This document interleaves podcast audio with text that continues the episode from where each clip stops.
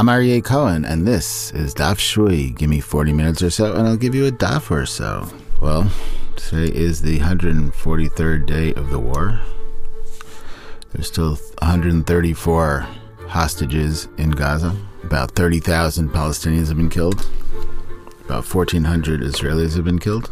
That's um, on both sides, soldiers and civilians. About a third of the Palestinians that were killed were children. It's looking bleak. Hopefully, there will be a, a some sort of a ceasefire as soon as is humanly possible. Though it's looking bleak. So all we have left is learning Torah, and you know, screaming in the streets for ceasefire and hostage exchange. And now for a special request. If you enjoy this podcast and learn something from it, or are just distracted by it from doom scrolling for a bit, I want to ask you to help support the podcast. We are a pretty lean operation. We have a walk in closet, a mic, a laptop, a Gemara, and a make believe Beit Midrash of thousands. Some of you have been supporting Daf Shvui for a while, and we really appreciate that. Thank you so much. You can support Daf Shvui Weekly Daf by going to our Patreon page, www.patreon.com slash Daf Shvui, which is also linked on the podcast page, and become card-carrying members of the Beit Midrash. Remember, we are not one of those corporate Daf Shvui outfits. We're more of a rickety storefront Stiebel Daf Shvui. Thank you so much. Who's Daf? Our Daf! Who's Daf? Our Daf! Who's Daf? Our Daf! Well, we're starting three lines from the top on 119A in the layout that was publicized by the Widow and Brothers Romm in Vilna in their printed version of the Shas, lo, these 150 years ago. Amar Mar. We are turning to returning to a line from the Breita that we learned on 117a. Vabanim natlu b'schut avi avihem u'b'schut avi imotehen. The sons of those who complained and the sons of the Korites took their portions in the land by the merit of their maternal and paternal grandparents. V'hatanya, however, there is another Breita which challenges this and says b'schut atzman that they merited their portion on their own. La kasha. Ha kamanda amar liyotze Mitzrayim. Ha kamanda amar leva'e'aretz. This is not a difficulty. The Breita that says that they merited because of their grandparents holds that the land was divided amongst those that left Egypt. While the one that holds that they had merited their portion on their own holds that the land was divided according to those who entered the land. Or, if you want, I might say that both of those opinions accord with the one who says that the land was divided amongst those who entered the land, and still it is not difficult. Hadahavi ben Esrim, Hadalavi ben Esrim. In one Breita, the one where they merited on their own merit, they were 20 years old when they entered the, land. In the other Breita, they were not 20 years old and therefore had to merit on their grandparents' account. We now continue with the next line in the Mishnah. V'shahaya b'chor notel shnei chalakim. And since Tzlavchad was a firstborn, he took a double portion, as is the biblical law of the firstborn. V'amai ra'uihu ve'ena b'chor notel b'ra'ui kibimuchzak. Why would Tzlafchad have taken a double portion? The double portion would be in the land of Israel, which at the time he was alive was something he should get, or even would get, Ra'ui, but it was not actually in his hands. This is called Ra'ui. And a firstborn does not inherit in the Ra'ui, the Shura Kuda property, as he inherits in property which is under ownership or muhzak. Amar Rav Yehuda Amar Shmuel, Biyate Dot Ohalim. Rav Yehuda said in the name of Shmuel, the extra portion is referring to movable property, like tent pegs, and not real estate in the land of Israel. Meitiv Rabba Rabbi Yehuda Omer benot Tzlafchad natlu dal chalakim shne'amar v'yiplu chablei menashe asara. Rabba challenged Rabbi Yehuda in the name of Shmuel. Rabbi Yehuda, that is the Tana, the earlier Palestinian sage, said, The daughters of Tzlavchad took four portions, as it says, and the lots that fell into the Menashite tribe were ten. The implication being that they inherited the land itself and not just the movable property. Ela Amarabba, Eretz Yisrael muchzeketi. Rather, Rabbah said, the land of Israel is muchzak, that is actually held and owned from prior to entering the land. And here the Meir Menachem HaMeiri, the 13th century, 14th century Provençal sage, rabbi, commentator, explains that the land of Israel is muhzak, meaning that since the prophets and Moshe promised it to them, so that promise itself was like an actual chazaka. That promise itself was an actual acquisition. So the land of Israel is muhzak, that is actually held. Meitvei, a challenge is posed. Amar Chid, Rabbi Chidka, Shimon Hashikmoni Hayali Chaver Mitalmidei Rabbi Akiva. Rabbi Chidka said, Shimon the Shikmoni, parenthetically, a shikma is a sycamore tree. It is unclear what it means that Shimon was called sycamore guy and whether it was a good thing or a bad thing. But anyway, Rabbi Chidka said, Shimon the Shikmoni was my friend among the students of Rabbi Akiva. וכך היה רבי שמעון השקמוני אומר, יודע היה משה רבנו שבנות צלפחד ירשותן. אבל לא היה יודע אם נוטלות חלק בכורה עם לאו. Thus would Shimon the Shikmoni say, Moshe, our master, knew that the daughters of Tzlafchad would inherit their father's portion. However, he did not know if they should take the portion of the firstborn also.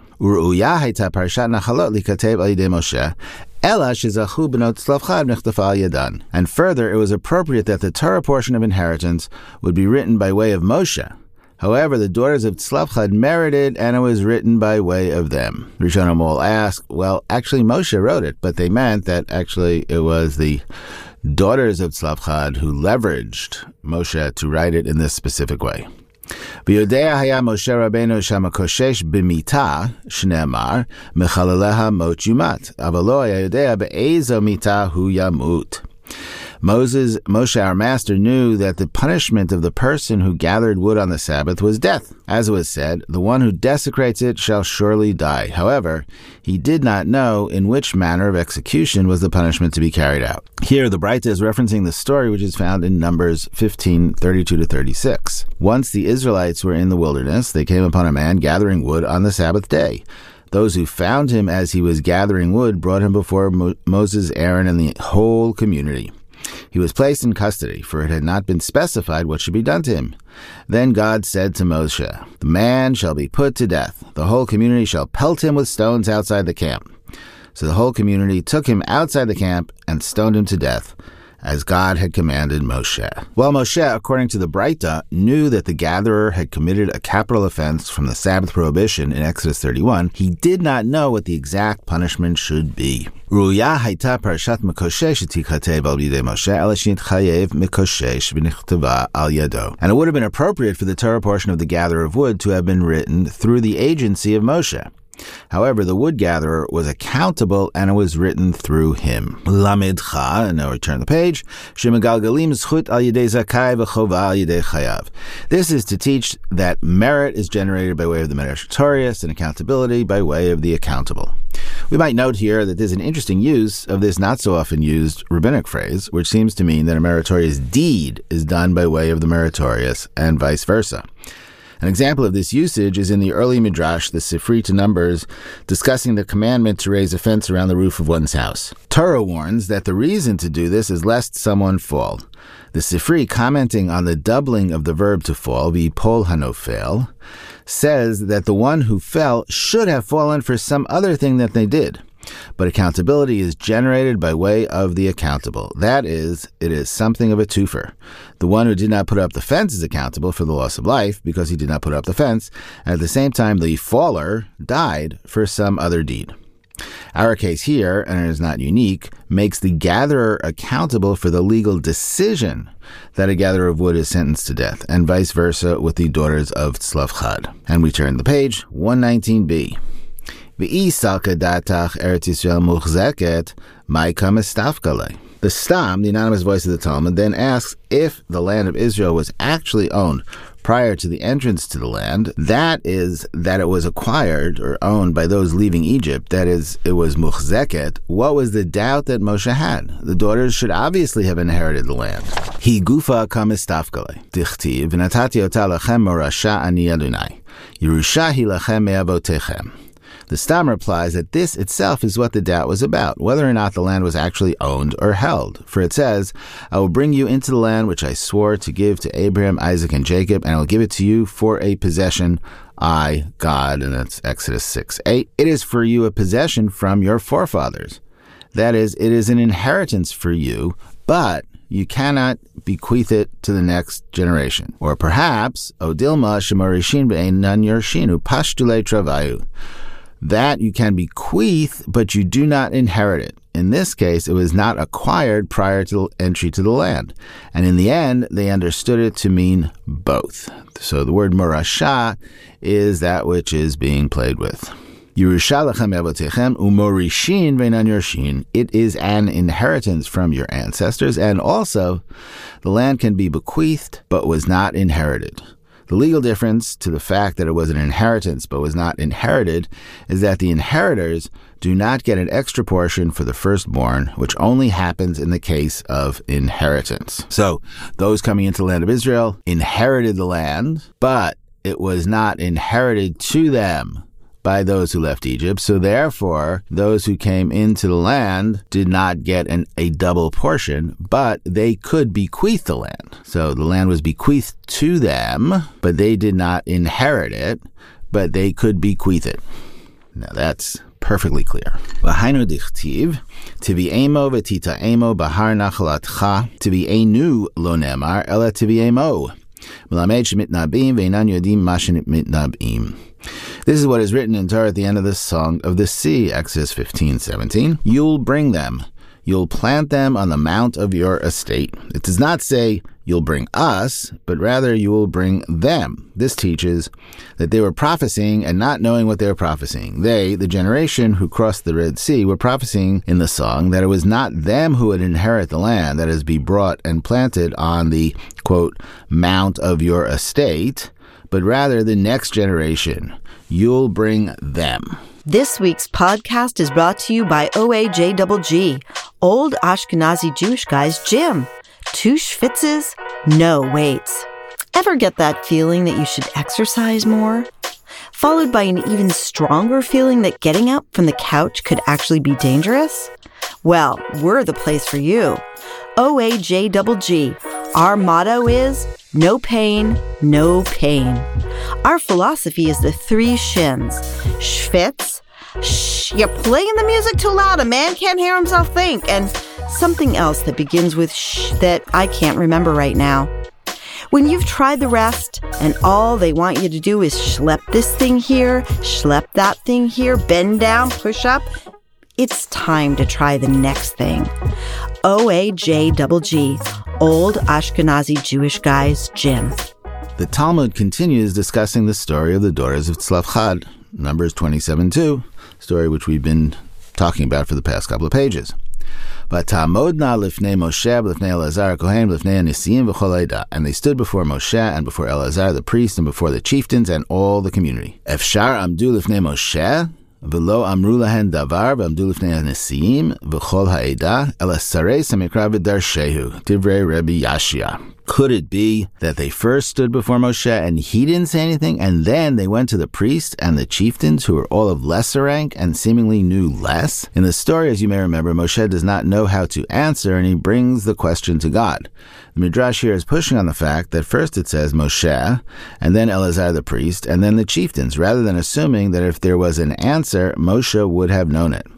So rather, says Rabbi Yashia, cutting up the verse and interpreting it. Moshe was the last one they asked. Abba Chanan Amar Mishum Rebbe Lezer bebeit midrashi yoshvin v'alchu lahen lifnei kulan. Abba Chanan explains this differently in the name of Rabbi Eliezer. They were all sitting in the Beit Midrash, the study hall, and they, the daughters, stood up before all of them. B'mai kami palgi, mar savar cholkin kavod latalmid bimkom harav, umar savar ein cholkin. What were they, Rabbi Yashia and Rabbi Eliezer, disagreeing about? One said that one should show respect to a student even in the presence of the master, and the other one said that one should not show respect to the student in the presence of the teacher. So the discussion is an interesting one. It has to do with whether or not, if you have a teacher and a student sitting together, and the student, of course, already is part of you know the guys, the Beit Din, the court, or the yeshiva, or he's not. It's not just like a an adolescent, but an, a, a grown adult, then does one show respect to the student even when the teacher is there or not? Is that considered disrespect or is that considered respect? cholkin, And the law is one do, does show respect and the law is that one does not show respect. Kasha hilchata hilchata. Hilchata hilchata la kasha. Then one law is challenging the other law. That is, they contradict each other. No, says the Stam, they do not contradict each other. Ha de palig rabbe yikra.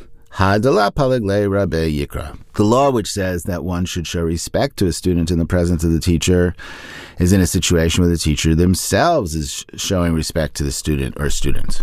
And explains the Rashbam, in the case of Moshe and the daughters of Tzlafchad, it was well known that Moshe showed respect to all of Israel. The other law, which says that one should not show respect to the student in front of the teacher, is in a situation where the teacher does not show respect to the student. Tana benot Tzlafchad chachmaniotem, darshaniotem, tzidkaniotem. It was taught in a Braita. The daughters of Tzlafchad were smart, well versed in the skill of reading midrashically, and pious. Chachmaniotem, Shalafi Sha'ah Dibru. The Talmud is now going to back up these claims. First, they were smart since they spoke at the appropriate time. Shem Moshe Rabbeinu Yoshev v'doresh b'parshat Yivamin. Shneamar ki yeshvu achim yachdav. For Reb Shmuel Bar Yitzchak said, this teaches that Moshe, our teacher, was sitting and interpreting and teaching the Torah portion about levirate marriage. For it says, in Torah should brothers dwell together. That verse is in the context of the levirate obligation. That verse continues, and one of them die and have no son, the wife of the dead man shall not become wife outside to a stranger. Amrulo. So the daughters of Tzlafchad said to Moshe, Im keven anu chashuvin tzna lanu nachala keven. Im lav tityabem imenu. If we are considered as a son, then give us an inheritance like a son. If not, then our mother should be married to a levir. In other words, they were smart because they did a typical rabbinic move. Either you do one or the other of these options. Miyad vayikrav Moshe mishpatan lifnei Hashem. Immediately Moshe approached God with their predicament, as it says, and Moshe brought forth their case before God. Darshanioten, Shayu Omrot, Ilu Hayalo Ben Lo. They were versed in the skill of reading midrashically, for they would say, if he had a son, we would not have spoken. Tanya Bat. However, we know, says the Gemara, that there is a Braita that says if he had not had a daughter, then we would not have spoken. Amar Rabbi Yirmiyah, Same Mikan Bat. Amar Afilo Bat Leben Lo. Rabbi Yirmiyah says, no, you should erase the word daughter. Abaye says, even had there been a daughter of a son, we would not have spoken. This is, as we learned earlier, that the daughter of a son inherits together with the sons. They were righteous. This means that they only married those who were appropriate for them. Tzni Reb Lezer ben Yaakov. Afilu ktana shebehen lo neseit pechuta me'arba'im shana. Rabbi Eliezer taught, even the youngest of them didn't marry before the age of 40, and that is a sign of piety. Ini, Vaha amar Rav Chisda niseit pechuta mi bat esrim, yoledet ad shishim, bat esrim, yoledet ad arba'im, bat arba'im shub eina yoledet. Is this true? But Rav Chisda said if a woman married before 20, she gives birth till 60. If she married at 20, she gives birth till 40. If she married at 40, she can no longer give birth. This challenges what Rabbi Lezer ben Yaakov taught that they didn't marry until 40. And that seems to imply that it's not a sign of piety to not marry until 40. Ella mitoch שצדקניות הן נעשה להן נס כי יוכבד. דכתיב וילך איש מבית לוי ויקח את Levi. Rather, since they were righteous, a miracle happened for them. As the Torah says, a man from the house of Levi went and took the daughter of Levi. And now we're going to go a little bit further on to 128. Efshar bat mea ushloshim shana bakara bat. At that time, Yocheved was 130 years old. Can it be, the Gemara asks, that a 130 year old woman was called a bat, a daughter or a young woman? And it says that the, the man from the house of Levi went and took the daughter, bat of Levi. Dama Rabbi Chama bar Chanina, zo Yochebed shehorta b'derech v'nolda ben achomot. Dichtiv asher yolda ota lelevi b'mitzrayim. Leidata b'mitzrayim v'horata shelo b'mitzrayim. For Rabbi Chama bar Chanina said, this refers to Yochebed who was conceived on the way to Egypt and was born within the walls surrounding Egypt. As it is written, whom she bore to Levi in Egypt. The birth was in Egypt, the conception was not in Egypt. Why did the Torah refer to her as a bat, a daughter or a child? Amar Rav Yehuda bar Zvida melamed shenoldu ba na'arut. Nitadena basar, nitpashtu akmatin v'chazar hayofi limkomo. Rabbi Yehuda bar Zvida said this teaches that the physical signs of adolescence appeared. Her flesh grew softer, wrinkles or curves started to spread in her skin, and beauty returned to its place. Vayikach, the verse says, and he, that is Amram, took her, took the daughter of Levi. Why say took and not return, since they had already been married? Amar Rav Yehuda bar Zvida, Mlameja Sala Maseli Kuchin.